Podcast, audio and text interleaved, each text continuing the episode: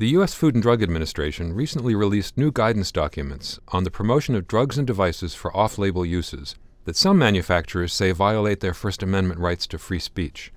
How do we balance companies' rights and interests with the public's need for scientifically sound information about drugs and devices? I'm Stephen Morrissey, managing editor of the New England Journal of Medicine, and I'm talking with Kevin Outterson, a professor of health law, bioethics, and human rights at the Boston University School of Law. Professor Outterson has written a perspective article on clinical trial transparency as a possible antidote to permissiveness regarding off label promotion. Professor Outterson, can you give us a little history here? What was the impetus behind these new guidance documents on off label promotion? The FDA has for many years offered their opinions on what companies were permitted to do in terms of promoting a drug or device for an indication that was not on the label. The FDA wants companies to do the research required to get a label change, and so they would prefer that if somebody found information about an off label use, that they go through the clinical trials and go through the approval process for a supplemental new drug application, a label change.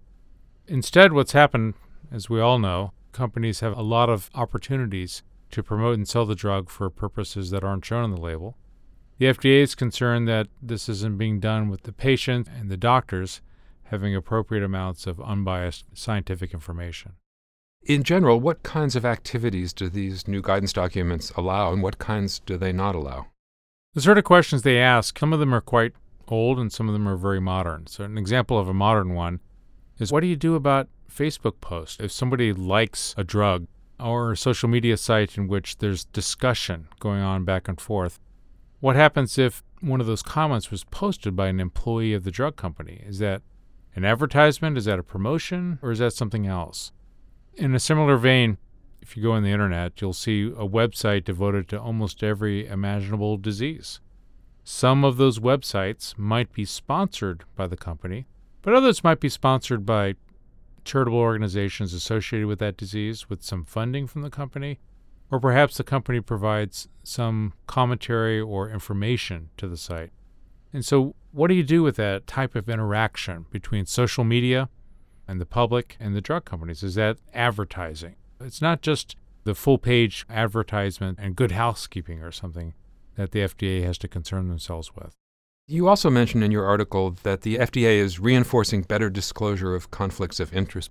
How do conflicts of interest play into this? Well, I should have said at the beginning the guidance that they offer is really what lawyers would call a safe harbor.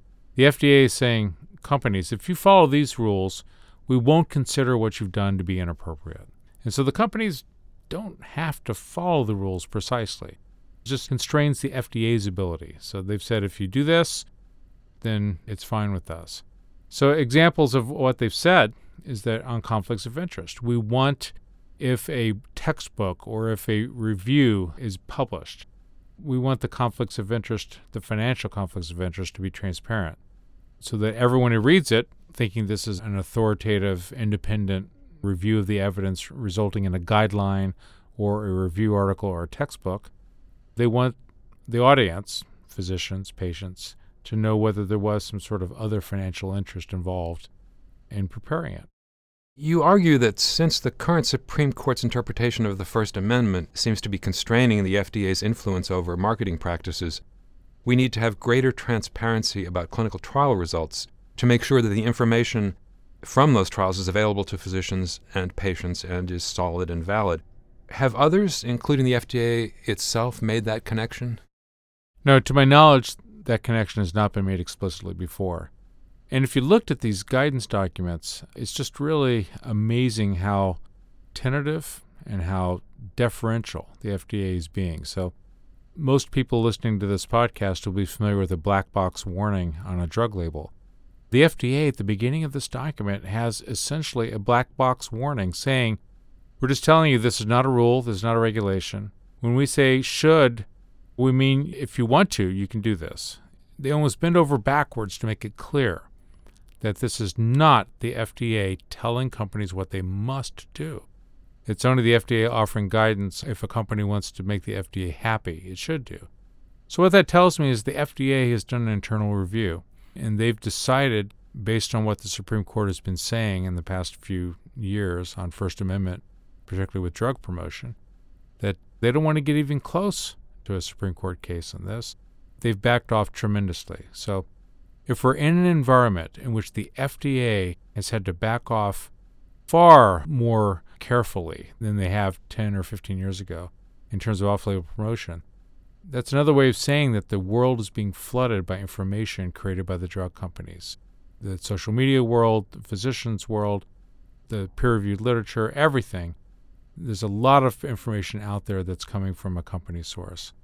The goal of the second piece of my argument is that clinical trials transparency is another way that doesn't violate the First Amendment, that allows independent researchers and physicians and patients to evaluate the veracity or the power or the significance of all this information that's being pushed out into the market.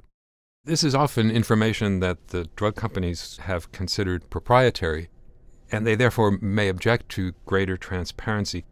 Do you see this going to the courts as well if the FDA begins to push for it?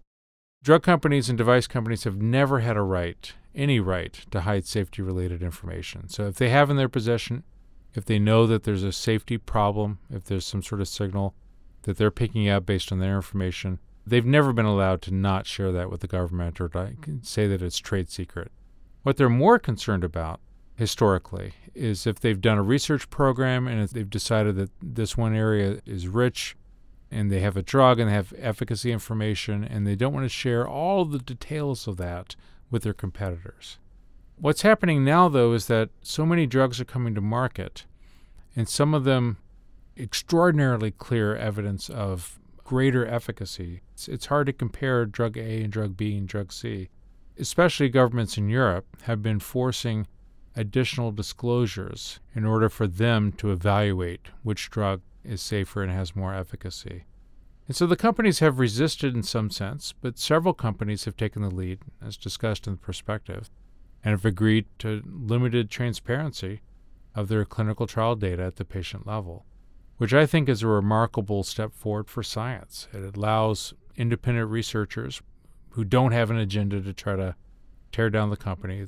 These are competitors, these are independent researchers, giving them the opportunity to reanalyze the data and to check the methodological choices that were made and to confirm, you know, hopefully, what the companies have been saying about their drugs. As you say, in Europe, the transparency movement is considerably ahead of where it is in the United States. Why is that, and how do you see it playing out in the long run? It certainly is at a different place in Europe, but the United States is engaged in a thoughtful process right now. The Institute of Medicine is looking at this issue. We've two high-profile examples of repositories, data systems being set up by Johnson & Johnson and, and GlaxoSmithKline in the United States involving U.S. researchers. So this is moving forward on both sides of the Atlantic. What's different in Europe is that Europe seems to have made the decision that the clinical study reports and the patient level anonymized data should, as a matter of right, be available to independent researchers. Whereas in the United States, that decision has not yet been made by government. Some leading companies have made it and said this is the right thing to do. We're going to do this as leaders. But the governments haven't made a clear decision, the U.S. government, to require that. And so that will be an interesting process to see if Europe does this, as the European Union appears to be moving forward on. After a year or two of experience with that, the debate will almost be irrelevant in the United States. Because if these drugs are approved in both the United States and the European Union, if the EU releases the data, then it doesn't make a difference if the U.S. releases it or not. It'll be available to U.S. researchers. The results will be available to U.S. policymakers. And so, as long as one government gets it right, then I think we'll have an advance here. Thank you, Professor Outterson.